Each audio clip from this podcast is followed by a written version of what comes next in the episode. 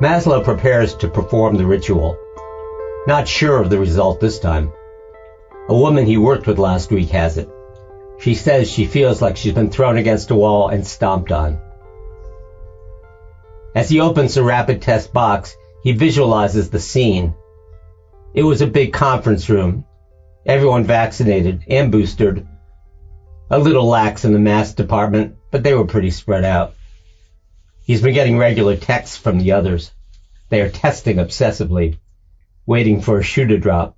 Actually, a little pink line to appear. Maslow spreads out the instruction sheet, even though he's done the routine a half dozen times. The pictures are large and clear. A five-year-old could understand them. Some adults, he's not so sure. It seems there are many ways to screw up. Touch the wrong part of the test piece at the wrong time. Get some of the reagents in the wrong hole. Pull the swab out by the swab end. Stick it up your ass instead of your nose. That's not funny. He carefully counts the six drops into the top hole, wondering if it would make a difference if he did four or eight. He puts the tip of the swab in his left nostril, makes three circles, and repeats in his right. What if he doesn't go deep enough? What if he goes too deep? He slides the swab into the lower hole and up until it appears in the top, twirls it slowly around three times as instructed, takes the seal off, and shuts it like a book. Maslow goes into the living room so he won't be tempted to peek. He has a cup of coffee and a crossword puzzle ready, settles himself in. Four score and... Oh, that's easy. Seven. Lunch artist. Huh, six letters. Munch? Munch? No, that's five. Dolly? No. Oh, Rubens. Of course. Good one. Lucky sidewalk rate.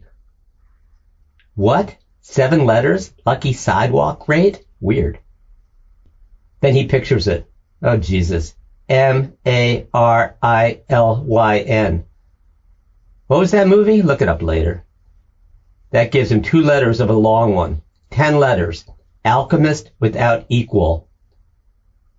Marilyn's R for the third, Rubens' U next to last. What was his name? Hahnemann? No, that was a homeopathy guy. A letter short anyway. Hippocrates? He wasn't really an alchemist. Maslow closes his eyes, tries to quiet his mind, and waits for the name to appear. It's positive. It's a deep guttural voice, Germanic. Long pause as if waiting for Maslow to nod in agreement. Don't worry, you will live, for now. It's of little importance unless you heal yourself. Maslow carefully puts the pencil and puzzle down, picks up the coffee cup and takes a sip, clearing the here and now for the there and then. But where and when? Humanity will go on for now. The voice is resigned, weary. It's of little importance unless it heals itself. Maslow feels a vibration in the back of his throat, a little anticipation, trepidation. These audio hallucinations, they no longer surprise or intimidate. The top of his mind scurries to identify the voice. Definitely not a king or queen, an artist or a warrior, a prophet perhaps, philosopher? But underneath the guesses, there's stillness. Do you know where disease comes from? The voice pauses. Airborne pathogens? There's a touch of sarcasm, but mostly bemusement, as if Maslow has given a wrong but close answer on a test he hasn't studied for. Maybe it's a professor You've called it so many things. Vapors, humors, the revenge of jealous gods. This last said with a tone of thoughtfulness, as if he's considering the possibility. Your discoveries about the symphony of life inside your bodies are brilliant. And the instruments you've invented to look closer, I had not even a microscope, but I knew how to see. Few of you do. Oh, it's a scientist.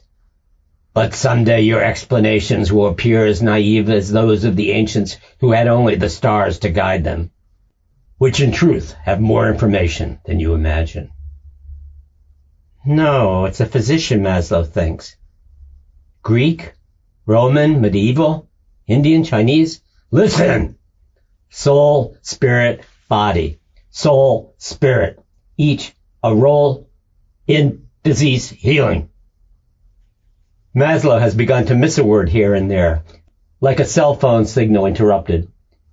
He slides back in his chair and relaxes his forehead, listening to the voice like it's a friend on the other end of the line telling a really good story.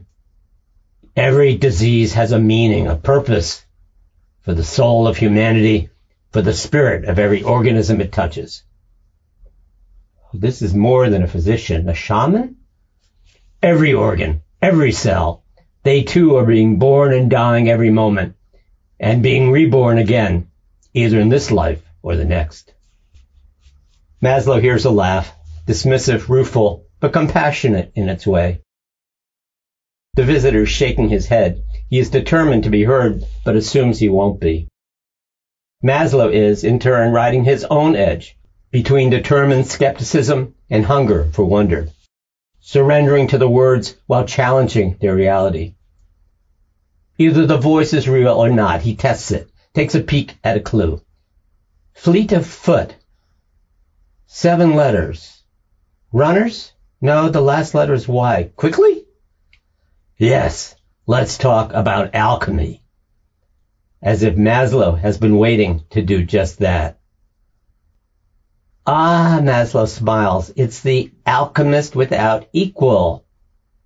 The voice, reading his mind, chuckles, turns conversational, settles in.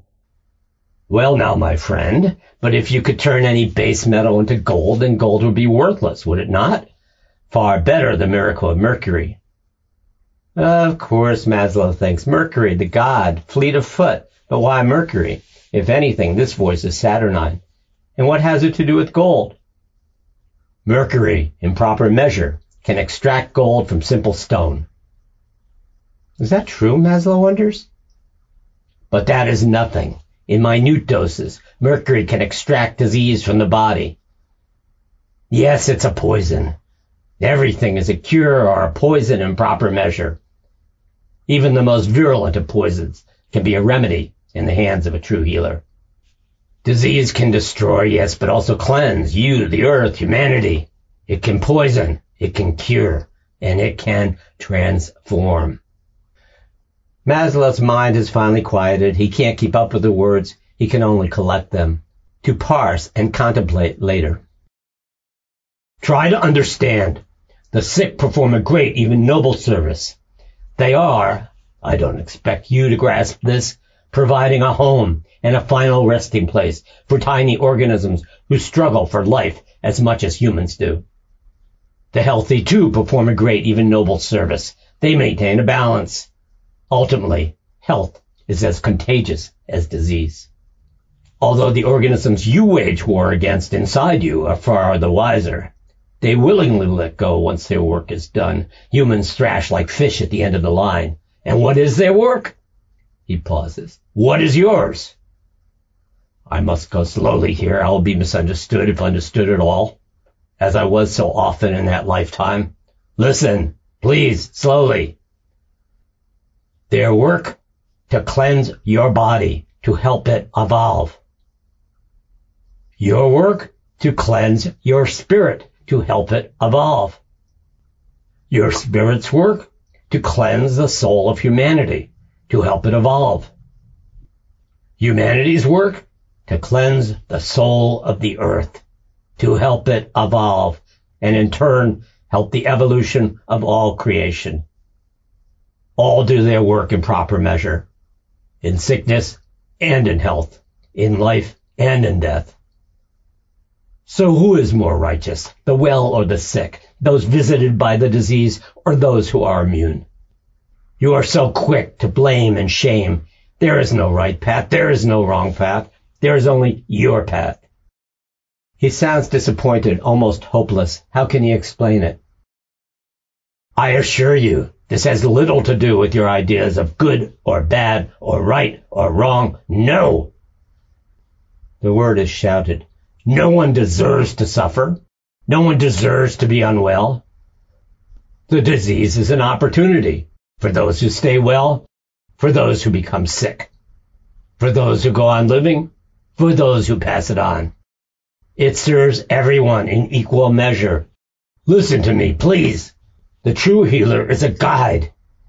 He leads the patient not back to health, but forward to health. Maslow starts to think. He can't help it. Ideas crash into assumptions. He struggles for quiet.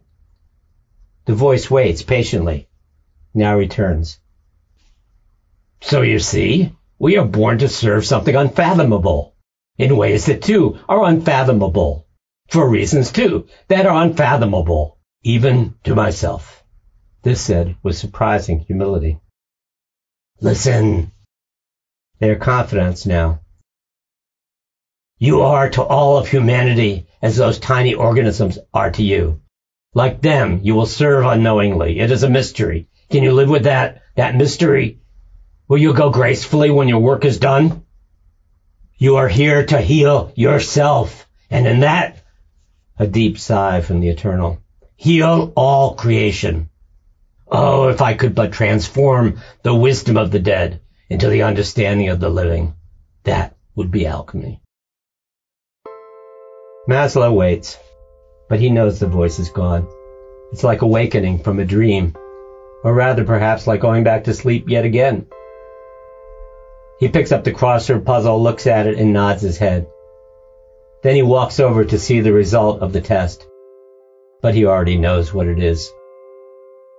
And now he also knows the name. Paracelsus.